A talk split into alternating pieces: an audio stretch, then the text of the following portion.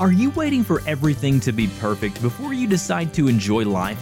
Stop waiting. Start living. Welcome to Life in 22 Minutes with Scott and Becky McIntosh, where you will hear inspiring stories from imperfect people living life with courage, humor, and a whole lot of love, despite challenging circumstances, to bring hope to your heart and a smile to your face in only 22 minutes.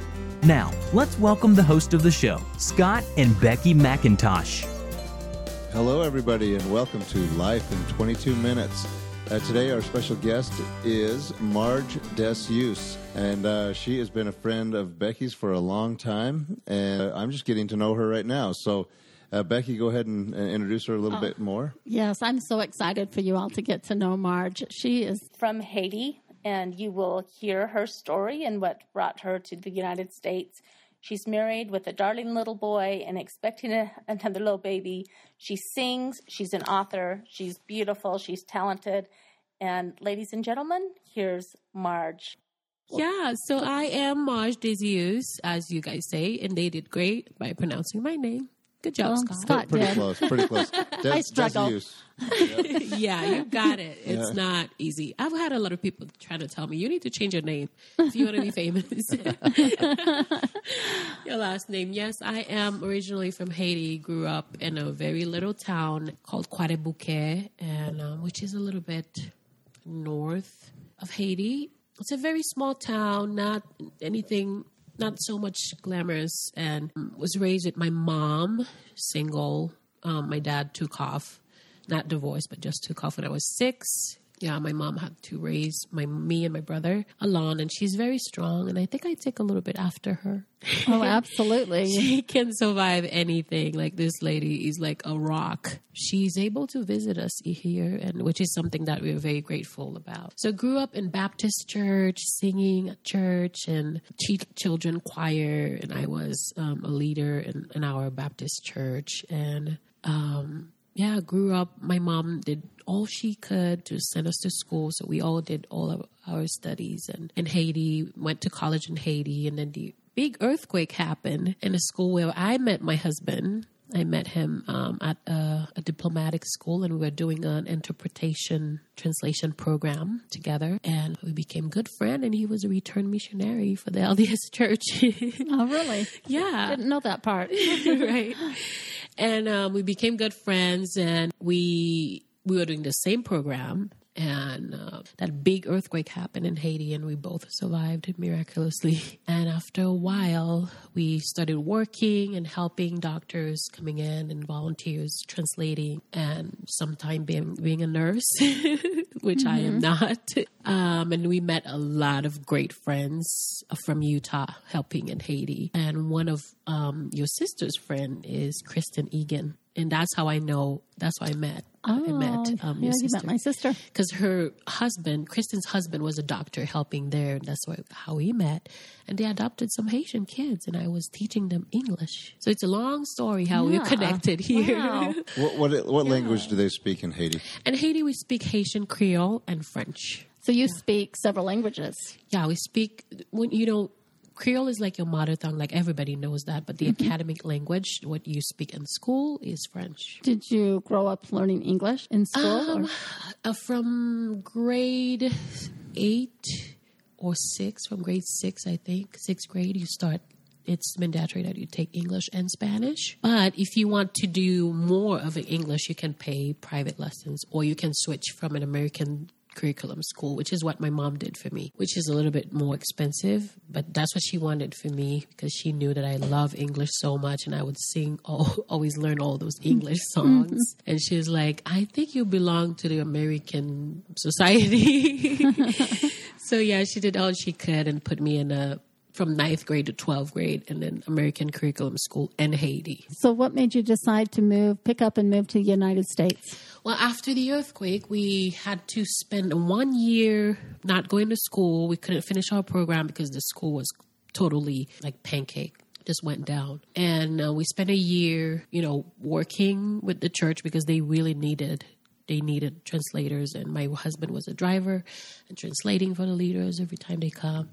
So we did that for a year, and then we got connected with the Egan family that I told you about. Yeah, and uh, Williamson family, which is like the same area, people who live in the same area, they sponsored us to come and study here. So we did our program there, and then came here um, on student visas. What did you graduate in? Um, social media marketing, actually. Oh, really? yeah. And my husband did IT, so he's a big IT guy, internet information technology. And um, I came here. I was pregnant with my my son, like three months, and it was hard for me because I was in a new culture and going to school. I'm pregnant, my first big child. But it was it was such a blessing to come here and grow and learn and progress. So now my husband is, is a U.S. citizen and he's in the U.S. Army, and we each are doing what we love and having an expecting another baby. Yeah. You're doing what you love and you inspire a lot of Yes, people. You have over a million views of your your music videos on Yeah. YouTube and Facebook.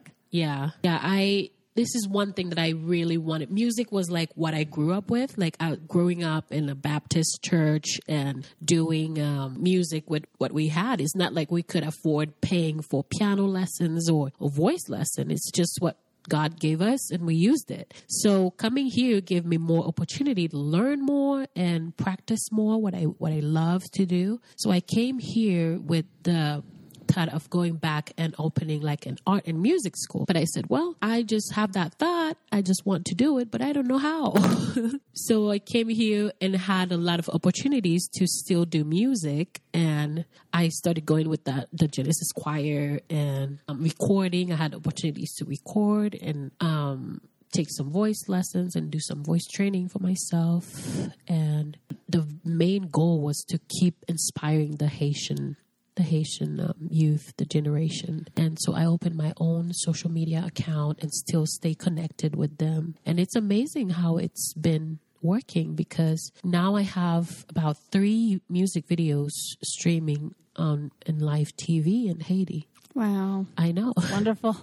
Yeah, I just did what I think they like is when I take some pop music here and translate it in Haitian Creole. So I do my own, you know, arrangement and Haitian twist to it. They really like that. So that helped me stay connected with them. Do you still have family members that live in, in Haiti? Yes, I have my mom. She she has a visa. She can come visit anytime. Any other family that's followed you here to the U.S.?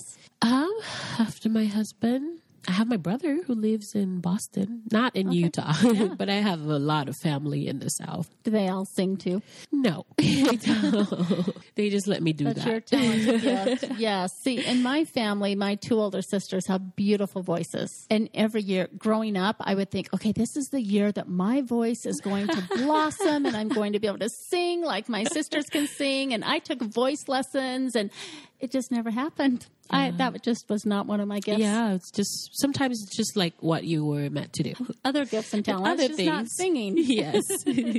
Tell us what it was like growing up in Haiti. What was a typical life for a child in Haiti? Let's see. That's a good question. It's not an easy place, but I don't know that we know the difference until we have it. You know, like growing up and seeing your mother. Usually, it's the mother because the fathers. I don't know what's wrong with them over there. They're always gone. Um, seeing your your parents trying to um, make a living and trying to you know to help you survive and to give you good education. This is the main focus. They just want you to be educated so you don't go through what they had to go through. Because most of them they don't know how to read for themselves. They don't know how to. They've never gone to college, but they want that for their children. So that's growing up. You just you just have you just see your parents going through anything to help you. It's like your big goal is to try to make it in life so you can help them back. And um, on the entertainment side, growing up is just having a lot of cousins. It's a good thing, like siblings and cousins. I grew up with my cousins and um, playing with mud a lot. Mud, mud's fun to play with. mud is fun. And building, you know, doll houses with mud. One of my cousins, that was his thing. Like he could build anything. He he was he was made to be a designer. Now he's a, a great designer for Tiffany and Co. the jewelry really? company. So um, growing up with these um, kids were like the best memories for me, and then always going to the, the ocean was our friends, and eating some homemade food and your own grown food, and um, yeah, it's it's really fun until you come to Utah and see what other life that people have, and sometimes still complain about it. A lot of times still Yeah. complain about it. yeah, thank you for being nicer. okay, um, I don't want to get in too deep, but you did say uh, something about the, the fathers don't hang around, and you mentioned your father specifically. Yeah. But you have a, a book or, or a chapter in a book uh, that's available at Seagull Book and Deseret Book. Uh-huh. I can forgive with God, and and I think that's about your father. Yeah, yeah. Can you tell us about that? Yes. Well, when my mom was pregnant, my dad, for my dad, that was not a good story because we already had my brother, and she has already lost our, her first child and had my brother, and then was pregnant with me. My dad, that that was not a good idea. So she, he did not want that. He probably wanted one child or at th- that point. I don't really know what what it was, the full detail, like from his side, but um, he secretly gave my mom this thing and his drink so she could abort me. Yeah, Wow. I know. So that did not happen. Of course, I'm here. Um, so my my mom kind of fought fought it and tried to be strong because she wanted me to be born. And um, after a few years, I was six. He just yeah, he just disappeared. So I don't know what it's like to have a father growing up. Wow. And so the, the, the people that are in, in uh, Haiti, is, is the family nucleus somewhat strong, or is there a lot of half brothers, half sisters? you know, I would say probably 20%, which is low. But the one that, that those people are like great examples mm-hmm. for others.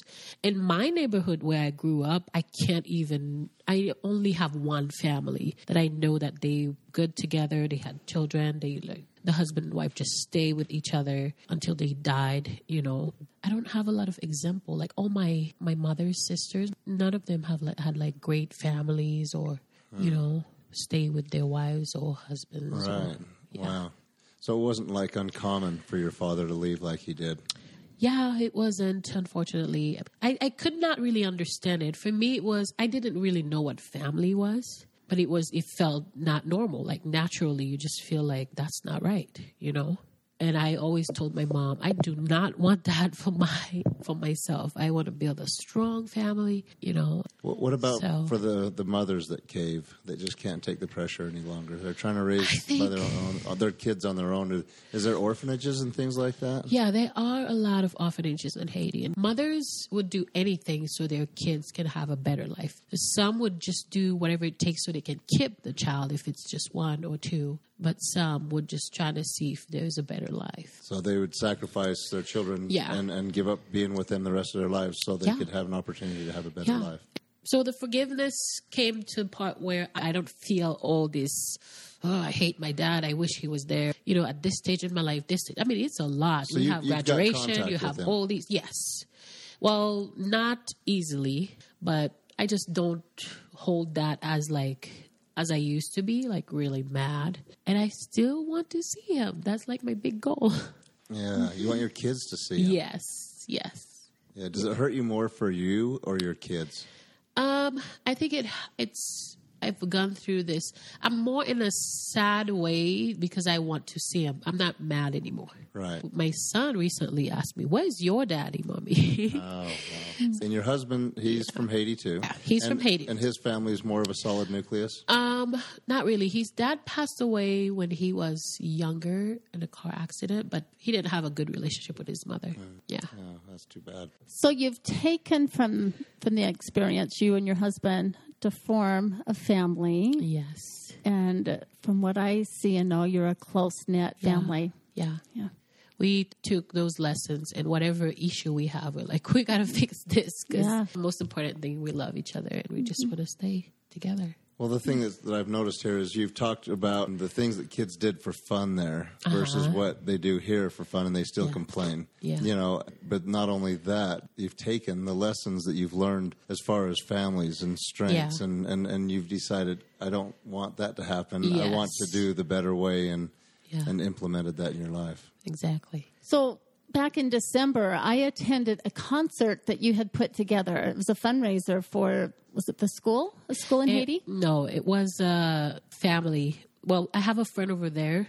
Uh, He's not over there. He's here studying and doing his thing, but he goes back and forth a lot, trying to help families have better living condition. Because some conditions over there are really bad. Like you can have a family with just cardboard square and they call it a house you know? So he's helping with that. Some of the families they have an area like a land or something they can build but they don't have the opportunity. It was probably left by their great great great grandmother so they have something but they don't have like an, something you inherited or something? How do you call that? Inherited. inherited. Mm-hmm. Inherited. There is the word usually they sell it so they can have enough money but the the amount of money they sell it for cannot go and buy a new or build something. So my friend his goal is help families you know healthier and safer in the community.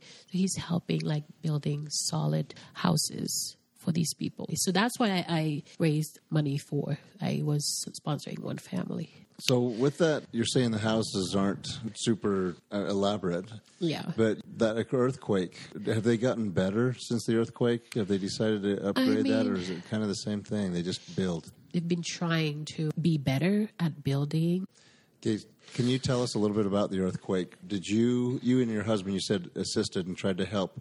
Were you on rescue missions trying to find live bodies? Were you finding dead bodies? Were you at that point, or were you later on in the rebuild or the cleanup, or what? Well, right after the earthquake, I remember he, we were not married by then, but he went back to the school because there were a lot of students. So he went back because there was like, it's not like after something happened here and there's a lot of rescue people and helicopters and, you know, firefighters. It's, it was not like that. It was just people, you know, coming back to their building where they work or at school to help. Or family looking family looking yeah or families. So that's what it was. It was like a big solidarity. Everybody just put their hands together with just their hands trying to save people. That's how it was so yes there was a lot of that the next day you know How many people were killed in that earthquake? oh my goodness it was over 200000 Wow. Thousands. yes people. yes Did you lose any close relatives? no we're really grateful for that Marj, I know that you are currently one of Alex Boye's Lioness singers. That's fun we love it yeah, I bet. Yeah, um, Alex. When I came here, Alex was like one of my biggest idol because I'm like, that's what I want to do. He's doing something and he's still keeping his roots and he's still himself. So he was like my biggest. Um, yeah, so I started to follow him and um, see what he does. And the first time I met him was at his music video. So we met, and since then, he's been like such a good um, support What's your favorite kind of music to sing? gospel definitely i have um, changed a lot of the lds hymns into more of a soulful tune and yeah i just love gospel and love some good music very things that are inspirational because i love that Yeah. yeah We're approaching 22 minutes. It goes by fast. What are some some words of wisdom that you would like to leave with our audience to inspire them to go after their dreams? And then we'd like you to leave the remainder of the time with a beautiful song. Well, that's a good question. I always tell um, my husband being alive is a gift, and giving a second chance to leave is like another gift. That means you have something that you need to accomplish. So, no matter where you are at right now, it can always get better. I mean, you have this girl here who was not supposed to be born, born, and not a very um, great condition. So, everything is possible. Absolutely. Everything is possible. There's always room to rise up. Always. So yeah, that's the message. Just keep dreaming. Well, thank you for for joining joining us today and for inspiring us and our listeners. It's been fun. I got to meet Marj. So thank you very much. Oh, one more thing. How can our our audience get a hold of some of your music? Well, I am. If you type Marj M A R J D E S I U S, you can find me anywhere on YouTube, Facebook, Instagram. And we'll also have the links in our show notes. So go to our lifein22minutes.com website and you'll be able to connect with Marj there. Yes, So thank you. enjoy her beautiful music. I stand all amazed at the love Jesus offers me, confused at the grace that so fully He proffers me. I tremble to know that for me He was crucified that for me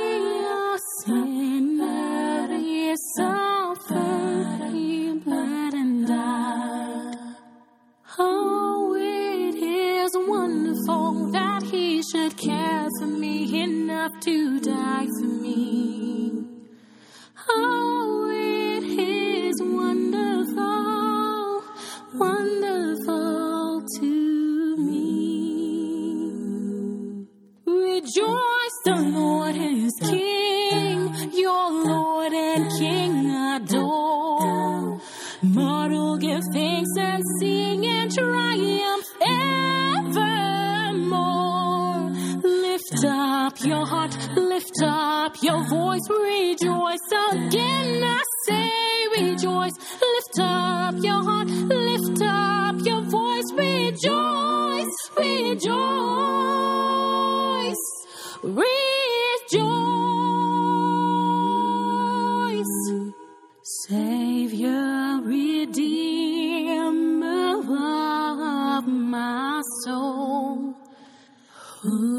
mighty hand hath made me whole, whose wondrous power hath raised me up and filled with sweet my bitter cup. Thanks for listening to Life in 22 Minutes. If you liked what you heard, tell your friends about us, and please subscribe to us on iTunes and leave a review. Your review will help us to broaden our audience. Until next time, don't wait for things to be perfect.